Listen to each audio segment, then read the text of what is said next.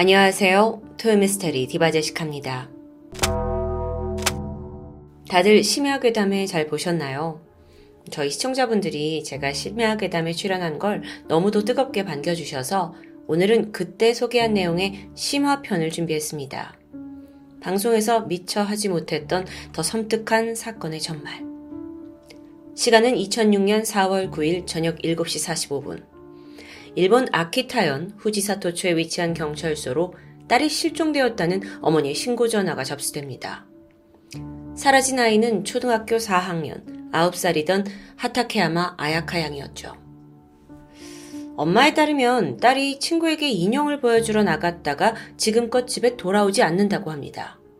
경찰이 즉각 수색에 들어갔고 다음 날인 4월 10일 아이가 발견되는데 집에서 남쪽으로 10km 정도 떨어진 시내 하천에서 익사한 채 발견된 아야카였습니다.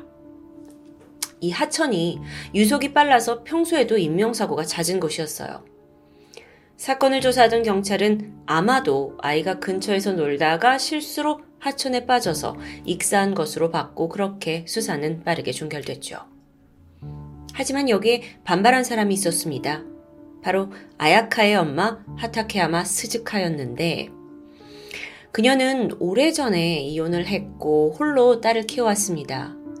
그렇게 힘들게 겨우겨우 키워낸 9살짜리 딸이 하루아침에 시신으로 발견된 걸 받아들일 수 없었겠죠. 그러면서 스즈카는 사고가 아닌 타살의 가능성을 제기했습니다. 게다가 이걸 뒷받침할 만한 증거까지 주장하는데 우선 부검에서 어, 폐에서 플랑크톤이 검출된 내역이 있었어요. 그러니까 경찰은 아이가 물속에서 호흡을 하는 과정 중에 플랑크톤이 들어갔다고 해석을 했기 때문에 이 사건이 익사라고 판단한 겁니다. 하지만 엄마 스즈카는 달라요. 아이가 물 밖에서 사망을 했더라도 물 속에서 입이 벌어지면서 플랑크톤이 흘러 들어가서 기도로 갈수 있는 거 아니냐라는 주장이죠. 게다가 만약 아이가 물속에 빠져서 살려고 발버둥을 쳤다면 분명 손 어딘가에 상처가 있었을 텐데 발견됐을 당시에 아이의 손이 너무도 깨끗하지 않았냐라는 것도 의문을 제기합니다. 엄마는요, 이걸 사고사로 결코 인정할 수 없는 것 같아요. 이외 스즈카는 홀로 전단지를 만들어서 뿌렸고요. 혹시 사건 당일 딸을 목격한 사람이 있는지 열심히 찾아다녔죠. 수사가 사고사로 종결된 이후에도 계속되었습니다. 그녀는 아이의 죽음이 어떤 범죄와 연루되어 있을 거다라면서 강력하게 재수사를 요구합니다. 그 과정에서 스즈카는 자연스럽게 비통한 엄마의 모습으로 언론에 자주 노출되는데요. 이걸 본 사람들은 대부분 그 엄마의 심정 이해한다 라는 반응이었지만 또 한편에서는 좀 과한 게 아니냐는 의견도 있었습니다. 그도 그럴 게 스즈카가 종종 감정을 제어하지 못하고 자기를 취재하러 온 기자들에게 막 화를 내고 카메라 밀쳐버리고 굉장히 위협적인 행동을 보여줬기 때문이에요. 다혈질적인 기운이 있어 보이죠. 그런데 아야카가 사망한 지 한 달 정도가 지난 5월 17일 오후 3시 이 지역을 발칵 뒤집는 또 하나의 사건이 발생합니다. 아야카의 이웃집에 살던 초등학교 1학년 요네야마 고우켄 군이 실종된 겁니다. 심지어 이 고우켄 군은요, 아야카와 어릴 적부터 소꿉친구였어요. 그리고 겨우 두 집 걸러서 살던 아주 가까운 사이예요. 저녁 6시 20분에 부모가 서둘러 실종 신고를 했는데 사실 이미 얼마 전에 아야카 사건이 있었잖아요. 그래서 경찰이 즉각적으로 수사를 개시했고 바로 다음 날인 5월 18일 오후 3시 한 남자가 하천변을 조깅을 하던 중에 저 잔디 쪽에 좀 뭔가 이상한 게 있어요 라면서 신고를 하게 됩니다. 확인 결과 그건 고우켄 군의 시신이었죠. 발견된 곳은 아이의 집에서 12km 정도 떨어진 하천 근처 풀숲이었습니다. 그리고 소름 돋게도 여기는 아야카가 익사한 채 발견된 곳 인근이었죠. 아, 자, 근데 고우켄 군의 사체는 전과는 좀 달랐습니다. 목에 어떤 가는 밧줄이나 끈으로 이렇게 목이 졸릴 때 생기는 사큰이 있었던 겁니다. 실제 부검을 해보니까 목졸림에 따른 질식사로 판명이 되었고요. 그렇다면 이건 아야카처럼 사고사가 아닙니다. 누군가에게 살해당한 게 명백해요. 경찰이 즉각 강력사건으로 수사본부를 설치했고 수사를 합니다. 그러면서 이전에 사고사로 종결한 그 아야카의 사건 역시 재수사를 시작하게 되는데요. 연관성이 있을 수 있기 때문이죠. 비슷한 곳에서 발견이 됐으니까요. 자, 이렇게 분위기가 흘러가면서 다시 한번 아야카의 엄마 스즈카에게 모든 이목이 집중됩니다. 스즈카가 이때 남겨놓은 언론 인터뷰가 있습니다. 내가 얼마 전에 겪었던 이 고통을 고우켄의 부모도 겪는다니 가슴이 너무 아픕니다. 그녀는 슬픔을 공감하는 듯 했죠. 이렇게 작은 마을에서 두 명의 어린이가 연달아 사망? 마을 자체가 큰 충격에 빠졌고요. 분위기도 뒤숭숭했습니다. 그러던 중 경찰은 이 사건의 유력한 용의자 한 명을 지목해요. 그 사람이 바로 스즈카, 죽은 아야카의 엄마였죠. 다들 어리둥절했습니다. 이게 무슨 소리냐면서. 일단 스즈카는요, 두 아이가 사라진 시각, 알리바이가 없었습니다. 전혀 없어요. 무엇을 하고 있었는지 확인이 안 돼요. 게다가 그녀가 자기가 고우켄 사건과 관련이 있다라고 말한 적이 있었는데 그걸 다시 빠르게 번복하면서 경찰 앞에서 좀 오락가락하는 아주 수상한 모습을 보였던 거예요. 그러고 보니까 과도하게 막 언론에 나서는 것도 마치 무언가를 숨기려는 듯 의도된 듯 오버 액션으로 보였죠. 결국 경찰은 이 의혹을 해소하기 위해 스즈카의 자택을 압수수색합니다. 그리고 정밀 검사를 하던 중 집 바닥에서 스즈카의 집 바닥에서 혈흔을 발견해요. 분석 결과 놀랍게도 그건 숨진 고우켄의 것이었죠. 왜 이 집에서 고우켄의 혈흔이 나오냐고요. 이웃집 아이인데요. 그날 밤 11시 수사본부는 수즈카를 긴급 체포합니다. 그리고 끈질긴 추궁 끝에 드디어 자백을 받아내요. 자기가 옆집 아이 고우켄을 살해한 걸 인정한 겁니다. 왜 죽였냐고요? 혹시 딸 사건을 재수사 받기 위해서요? 아니요. 여러분, 이 사건은 그렇게 모성에 넘치는 사건이 아니었습니다. 사실 경찰은 아야카 사망 사건에 대해서도 엄마 스즈카를 의심하고 있었어요. 그 이유가 어디서부터 시작됐냐면 주민들의 증언인데요. 살아 생전에 이 아야카라는 아이는 맨날 같은 옷을 입고 있었고요. 뭔가 잘 씻지 않은 듯 지저분했어요. 심지어 냄새가 나기도 했죠. 특히나 한 번은 막 눈보라가 내리치는 날이었는데 길거리를 홀로 헤매고 있는 아이의 모습이 주민들에 의해 목격된 겁니다. 그래서 얘야 너 왜 여기 이러고 혼자 있니? 라고 했더니 집에 엄마 남자친구가 와 있어서요. 라는 대답을 들었다는 건데요. 황당하죠. 이 엄마 스즈카 본인도 처음에는 그 딸이 뭐 친구한테 인형을 보여주러 나갔다가 실종됐다라고 주장을 했었죠? 근데 경찰이 그날의 알리바이를 막 추궁하니까 갑자기 말을 바꿉니다. 사실 제가 그날 우리 딸하고 하천에 물고기를 보러 갔어요. 아니, 근데 아이가 사고로 떨어져 버린 거예요. 제가 너무 놀라서 도움을 요청할 수가 없었던 거죠. 라고 고백을 합니다. 아니, 이거는 사고를 당했다는 걸 인정한 거잖아요. 근데 왜 여태 타살이라면서 난리를 쳤던 걸까요? 경찰은 애초에 그녀가 모든 걸 거짓으로 꾸미고 있다고 판단했어요. 그래서 계속 추궁했죠. 그렇게 무려 한 달이라는 시간이 지나고 나서야 스즈카가 모든 것을 포기한 듯 드디어 자기가 고우켄뿐만 아니라 자신의 딸도 살해했다는 걸 인정합니다. 너무도 소름 끼치는 순간이었어요. 자백에 따른 그날의 전말은 더 황당합니다. 4월 9일 아야카는 하천에서 물고기를 보고 싶다며 엄마를 졸랐습니다. 내키지 않던 스즈카는 뭐 겨우 딸하고 같이 하천으로 향해요. 시간이 지나고 해가 떨어지는데 물고기가 한 마리도 나오지 않는 겁니다. 그래서 엄마가 야 이제 돌아가자 라고 했는데 이때 막 딸이 때를 쓰면서 엄마 우리 조금만 더 찾아봐요 라고 고집을 피우게 된 거죠. 그 순간 엄마 스즈카는 여태껏 딸을 키우면서 쌓아온 그 모든 스트레스와 분노가 한 번에 터지는 것 같았습니다.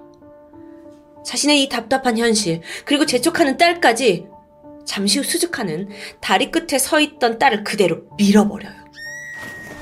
외마디 비망을 지르면서 아이가 떨어졌는데 순간 스즈카의 마음속에 드는 생각은 나 이제 자유야. 홀가분해졌죠.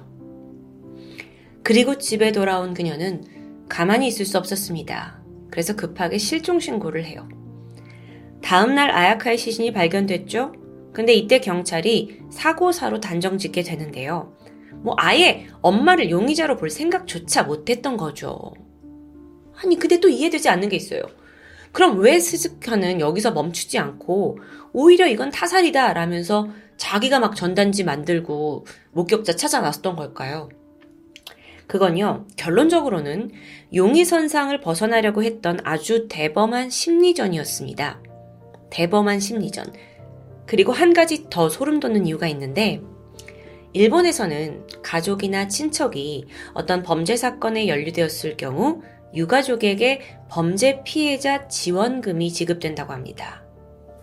딸이 죽고 나서 이 사실을 알게 된 스즈카가 오, 돈 받을 수 있네? 하면서 사고사가 아닌 타살로 밀어붙였던 거고요. 와, 진짜 너, 너무 섬뜩한 엄마죠.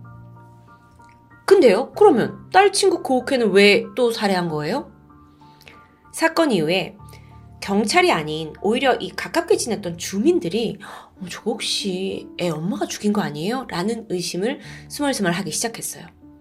그러자 이때 스즈카가 또다시 대범한 심리전을 펼쳐야겠다고 생각합니다. 그래서 제3의 연쇄 살인범을 만들어내기로 했고 거기에 희생양이 바로 고우켄 군이었던 거고요. 그러니까 내 딸하고 고우켄하고 연쇄 살인범이 죽였다 이런 시나리오로 만들어가려고 했던 거죠.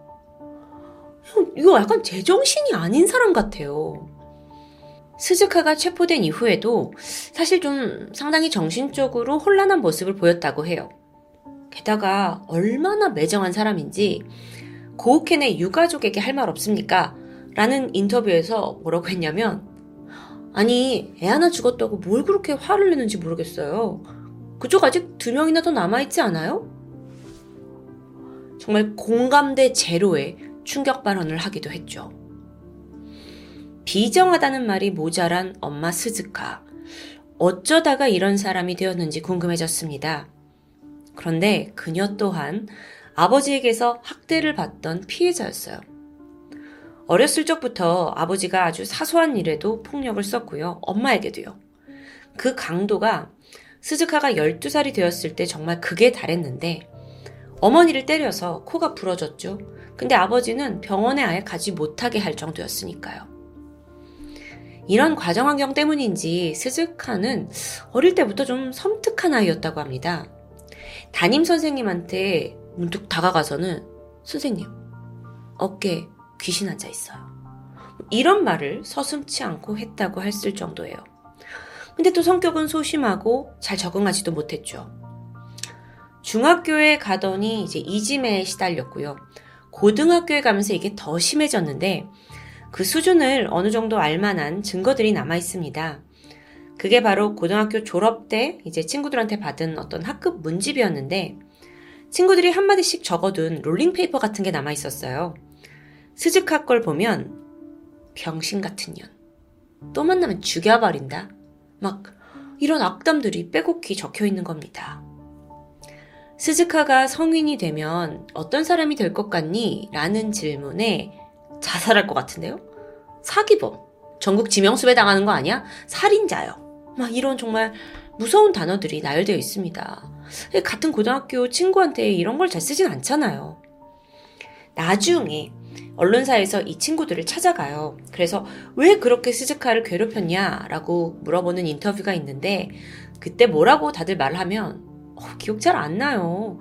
그땐 그냥 그런 분위기였잖아요. 라고 얼버무릴 뿐이었죠. 그런데 여러분, 이 스즈카도 또 마냥 착한 아이는 아니었습니다. 동아리에서 모아둔 돈을 통째로 들고 그냥 튀는 일도 있었어요. 이것 때문에 학교에서 정학을 당하기도 했고요. 그렇게 우여곡절 끝에 고등학교를 마치고 한 관광호텔에 취직을 하게 되는데 여기서도 문제는 계속됩니다. 출근 시간 직전에 아, 오늘 제가 너무 배가 아파서 못 나갈 것 같아요. 막 이런 상습적인 거짓말의 결근까지 직원들이 모두 꺼려하는 사람이 되어버렸죠. 그러던 중에 스즈카가 당시 21살이었는데 한 남성을 만나서 임신을 해요. 결혼까지 가게 되죠. 이때 태어난 아이가 바로 아야카였습니다. 결혼을 한 후에 스즈카가 좀 나아졌느냐? 아니요. 여전히 너무나 무책임한 사람이었어요. 참다 못한 남편은 결혼 5개월 만에 이혼을 했고요. 스즈카는 아이를 혼자 키우면서 이곳저곳을 전전하게 돼요. 그 와중에 또 도박과 마약에 빠졌고요. 모든 걸 잃고 파산하면서 그야말로 삶이 엉망진창 됩니다. 심지어 친구 집에 머물다가 돈을 훔쳐서 걸리는 일도 있었고요.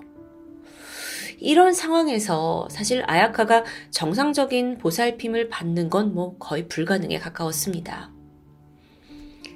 한편 그 와중에 아야카는 굉장히 밝고 씩씩했다고 합니다. 엄마와 함께 식당에 가면 대신 엄마 물을 떠다 주면서 엄마를 살뜰히 챙기는 착한 딸이었죠. 하지만 결국 아이는 사랑하던 엄마의 손에 밀쳐져서 차가운 강물에서 죽음을 맞이하고 말았습니다. 자신에게 걸림돌이 된다면서 딸을 살해하고 그것도 모자라 이웃집 아이까지 살해한 스즈카. 이 충격적인 사건은 일본에서 크게 보도가 되었죠. 그런데 거기에 더해 이 사건을 또 한 번 유명하게 만든 에피소드가 하나 더 있습니다. 스즈카가 체포되고 나서 6일이 지났어요. 6월 10일이었죠. 기자들이 다 스즈카 집 앞에 몰려 있었습니다. 여기서 그 피해자 고우켄 군의 혈흔이 발견되었죠. 그러니까 사건 현장일 수 있다는 겁니다. 그래서 다들 집을 촬영하고 있었는데 주변에는 폴리스 라인이 쳐져 있었기 때문에 당연히 안에는 아무도 들어갈 수 없는 상태였죠. 문제는 이날 찍은 사진 한 장이 공개되면서 시작됩니다. 스즈카 집 안쪽 창문을 통해 보이는 사람. 그것도 남자아이의 형상 같죠? 아이는 밖을 내다보고 있었습니다. 전문가들은 이 사진에 조작된 흔적은 없다고 반명했는데 그렇다면 이 소녀는 누구일까요? 의견이 분분하던 중 피해자 고우켄의 아버지가 이 사진을 확인하자마자 흐느꼈습니다. 그는 사진 속 아이가 자신의 아들이라고 말했죠. 굉장히 흐릿한 영상이었지만 아버지 눈에는 선명한 자신의 아들 고우켄이었던 겁니다. 억울하게 희생된 고우켄의 혼이 이 집을 떠나지 못하고 있는 걸까요? 아이는 이 집에서 무슨 말을 하고 싶었던 걸까요? 여러분, 이 사진은 일본에서 가장 유명한 심령 사진 중 하나로 남게 되었고 또 안타까운 사진이기도 합니다.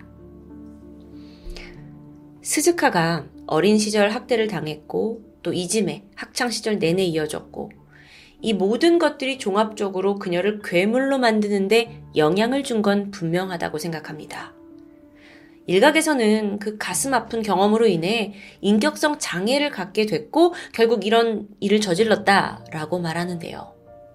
그렇다 하더라도 두 번의 살인이 결코 정당화될 순 없겠죠. 하타케야마 스즈카는 현재까지 일본에서 무기징역수로 복역 중입니다. 그녀는 과연 편안한 밤을 보내고 있을까요? 지금까지 토요미스테리 디바제시카였습니다.